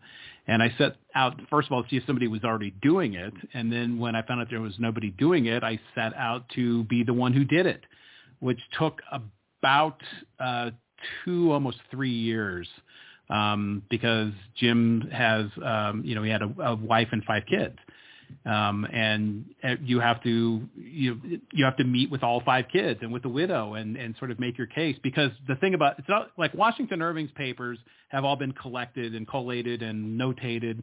Uh, they continue to find letters all the time, but for the most part, they've all been collected by the University of Wisconsin, and they're all collected in these beautiful black hardcovers with gold lettering on the front. And you know, I have all those in my house, and and I can write about Irving using his letters and papers, which I can get in books. Jim Henson's letters and papers are privately held. They're at they're not at the University of Maryland where he went to college. They're not at the University of Connecticut where the great puppetry program is. Um, they're privately held in the Jim Henson Company archives in Long Island City, New York. So it was one of those things where to do his biography the way I wanted to, which generally the way I like to do biographies, try to let my subject uh, talk to you as often as I can. Um, was I really needed to have access to those letters and papers. And you know that was one of the discussions I was having with even with Lisa Henson. At one point, she said something like, "You know, if we tell you no, are you going to go do this anyway?" And I said, "You know, I don't I don't think I can because what's so important to this project is his voice, not mine." Uh, and the only way to get his voice into it was to have access to his papers because as I found out, Jim saved a lot of stuff. He tended to save everything and um, didn't talk all that much. Um, that was the hardest part, is because he didn't sit for interviews that often. Um, it's, not like when I was writing about George Lucas, who's been interviewed constantly since he was like 26 years old.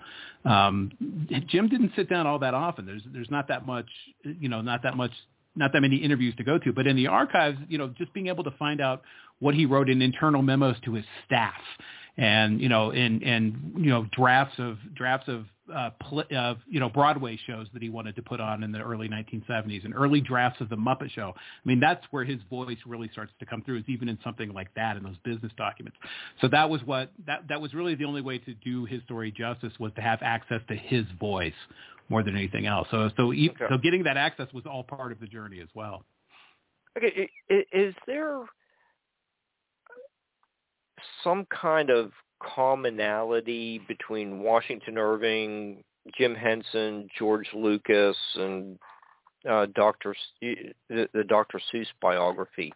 Is, is there something that uh, yeah there might be a little bit of uh, fantasy worlds uh, connecting all, all of them, but is there something that draws you to these certain topics. Yeah, I mean, one of the common threads through all four of them is they were all sort of the founders of our, you know, American imagination. Okay. At various point, at various points in our in our history in our culture, um, they were our, you know, that that's the thing that's, that's so cool and so much fun about Irving. Like Irving was our pop culture at that time. Like you know, he's he's he's Stephen King. He's John Grisham. You know, I mean, he was the guy that when, like I was saying earlier, when he needed to renovate his house, he would write a book because, like Stephen King or like John Grisham or somebody like that, the book sold enough that he could renovate his house or put a new wing on his house or whatever he needed to do. He was our pop culture at the time.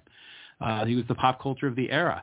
Um, he was probably more famous even than some of my other subjects. Actually, I was, I was, you know, I was, I was initially trying to pitch him as sort of like the Sinatra of the 18th century and the 19th century. Um, but he's even sort of beyond that. And, and there's not really a pop culture figure like him. I mean, he's almost the biggest one I've done in a manner of speaking because he was our American popular culture in that era.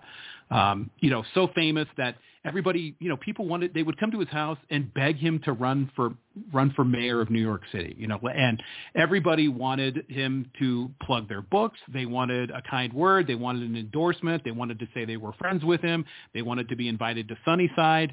Uh, people would go out to his property and start breaking branches off of his trees, so they could take them back home and say they had a piece of one of Washington Irving's trees. I mean, it was just crazy. So, you know, he was our pop culture at, at the time. But also, like the other four, like really taps into the American imagination. Um, you know, Dr. Seuss, Jim Henson, George Lucas, Washington Irving. I mean, that's one of their big commonalities. They all define uh, you know, American culture and the American imagination in their eras and in their chosen topic. You know, Irving in the in the master of the short story, Seuss the master of children's lit, Lucas the master of you know film, uh, creative film narrative, and Jim Henson, who's you know sort of the the, the master creator of the Muppets, and and you know really reform really changed the way puppetry looked on television and was always pushing the envelope on filmmaking. So so that's one of the big through lines all four of those guys have. Well, uh, okay, that uh, that that makes sense. And I'm I'm sure Barbara is really going to enjoy.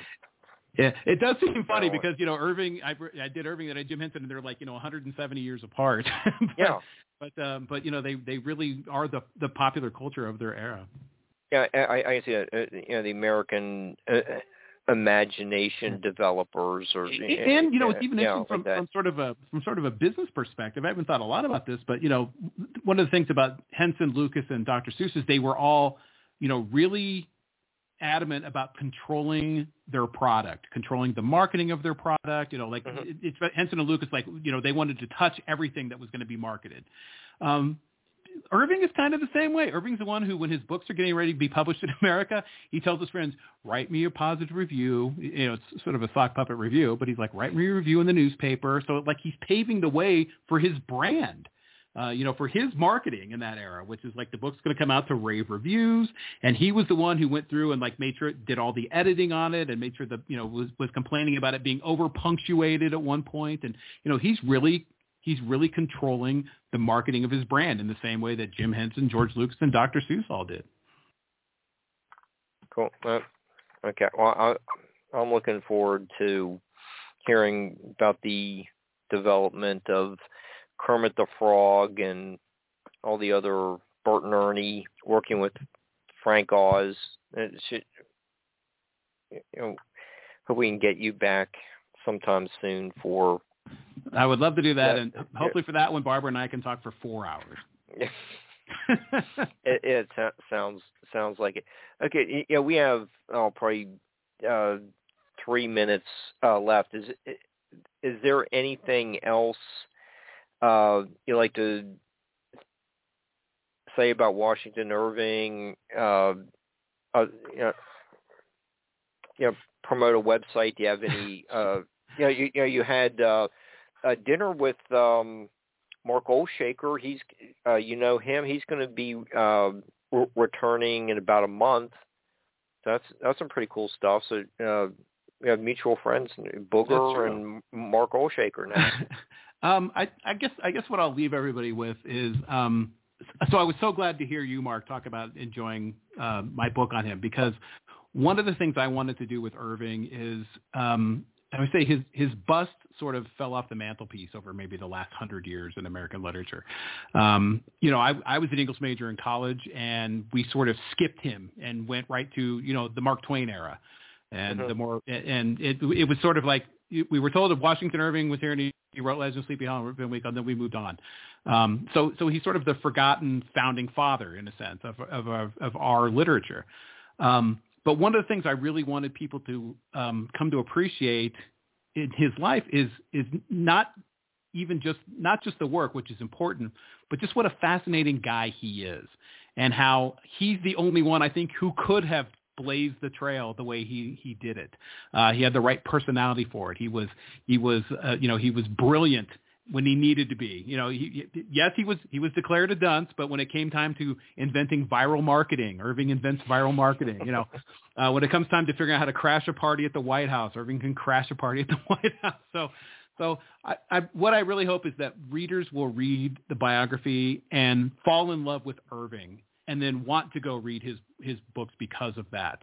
Um, you know, the books are important because of what they did for Americans and American literature, but I, I also hope you really come to appreciate um, just how how interesting he is and, and what a life that he led. And and I think you'll have a lot of fun reading it because again, as I said earlier, he really is kind of like Forrest Gump. You know, you you get to you get to see me interacting with Edgar Allan Poe and Charles Dickens and Martin Van Buren and and you know Queen Victoria, who he he he writes in his journal. He sees her right at the beginning of her of her you know long reign and talks about how her mouth hangs open all the time.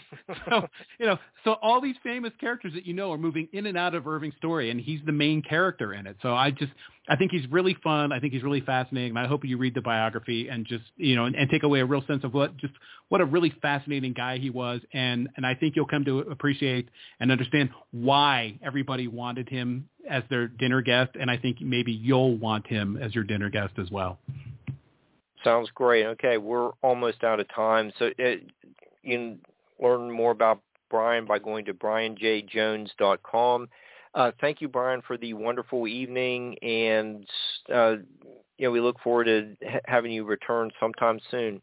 You bet. Uh, yeah, thanks, everyone. S- see you next week.